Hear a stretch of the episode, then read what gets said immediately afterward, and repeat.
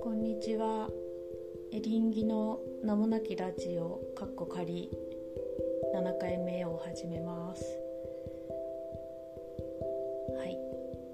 今週はですね27日に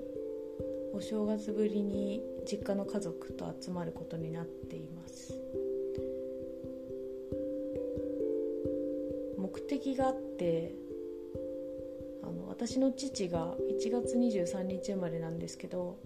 この間の1月23日で還暦を迎えたんですね。で、還暦祝いをしようって計画を進めてたんですけど、緊急事態宣言に2回目になっちゃったからとりあえず延期っていうことになって、やっぱり温度差がありますよね。その1回目の緊急事態宣言の時には帰ったこともあったんですけど、なんか2回目の時はちょっと様子が違ってた。その実家の母とか、妹は割と冷静なタイプの人だからあれなんですけど、無理やり帰ろうとも思わないし、やっぱり周りの目線とかが気になったみたいですね。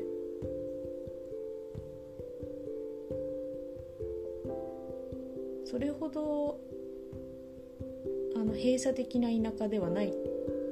印象なんですけど、私から見ると自分が育った町というのが。でもやっぱり東京方面から人が帰ってくるっていうのが歓迎されない空気をこうピリッと感じたので、その還暦祝いも緊急事態宣言が明けたらもう一回ゆっくり計画しようねっていう風になってて、で今度の土曜日に2ヶ月遅れでお祝いできるよっていう風に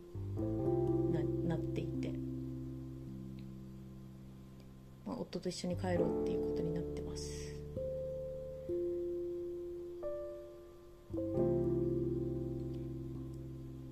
そうですね、すごい楽しみ。プレゼントも用意して革のカバンにしました。ショルダーバッグっていうか肩にもかけられる形の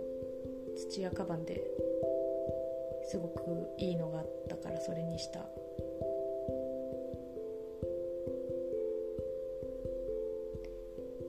そうですね、父に何年か前に革のお財布プレゼントしたことあって、これはお母さんと一緒に半分半分で出してプレゼントしたお財布があったんですけど、田舎なので車社会で、お財布ポロンって持っていくんですけど、カバンってあんまり持ち歩かなくて、うちの父がそれで財布を2回もなくしてるらしいんですね、どうやら。びっくり、大丈夫かなってすごい心配になるお話なんですけど、お財布2回なくしてて、でも2回とも出てきたからよかったんですけど、そういうのもあるので、カバンにちゃんと入れるっていう習慣がもしつくんだったらカバンをプレゼントするのがいいかなっていう話になり、妹と話し合って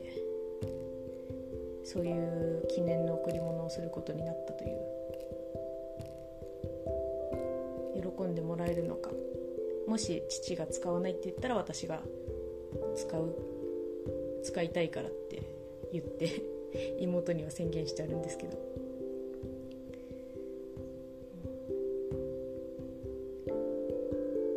そうで、でもその1月23日のお誕生日当日に何にもないっていうのはすごい寂しいだろうなと思ったので、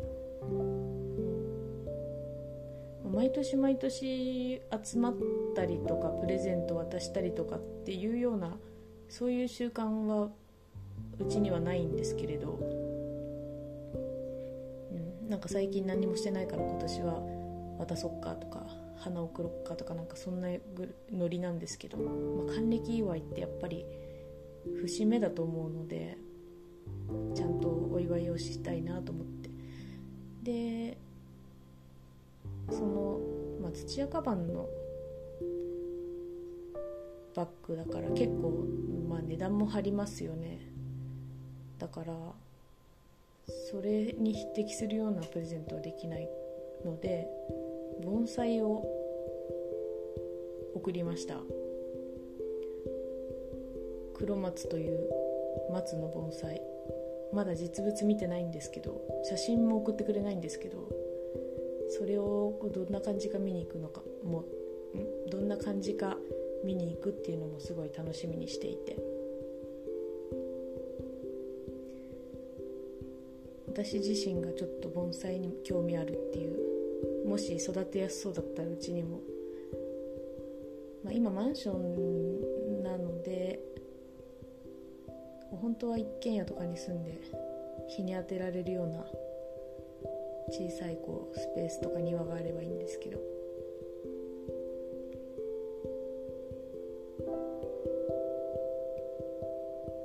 そうですね、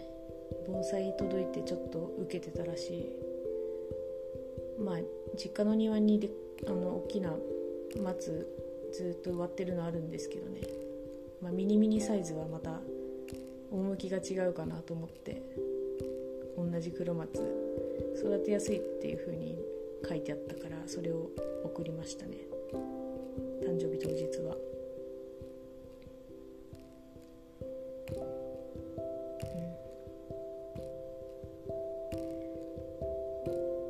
家族の中で誕生日プレゼントのやり取りとかってみんなしてるんですかね。うちはあんまりないんですけど、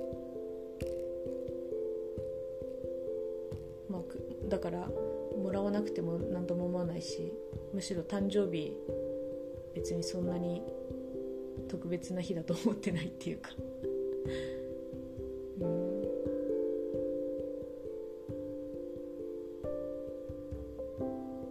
誕生日子供の時はケーキがあって欲しいもの買ってもらえてすごい良かった思い出がありますけどね、大人になってからはそんなにいつも通りの一日だっていう感じですけど、1月以来お正月は帰れたんですけどね、久しぶりに実家の家族と妹夫婦と姪っ子甥っ子に会えるのですっごい楽しみです。ではではまた。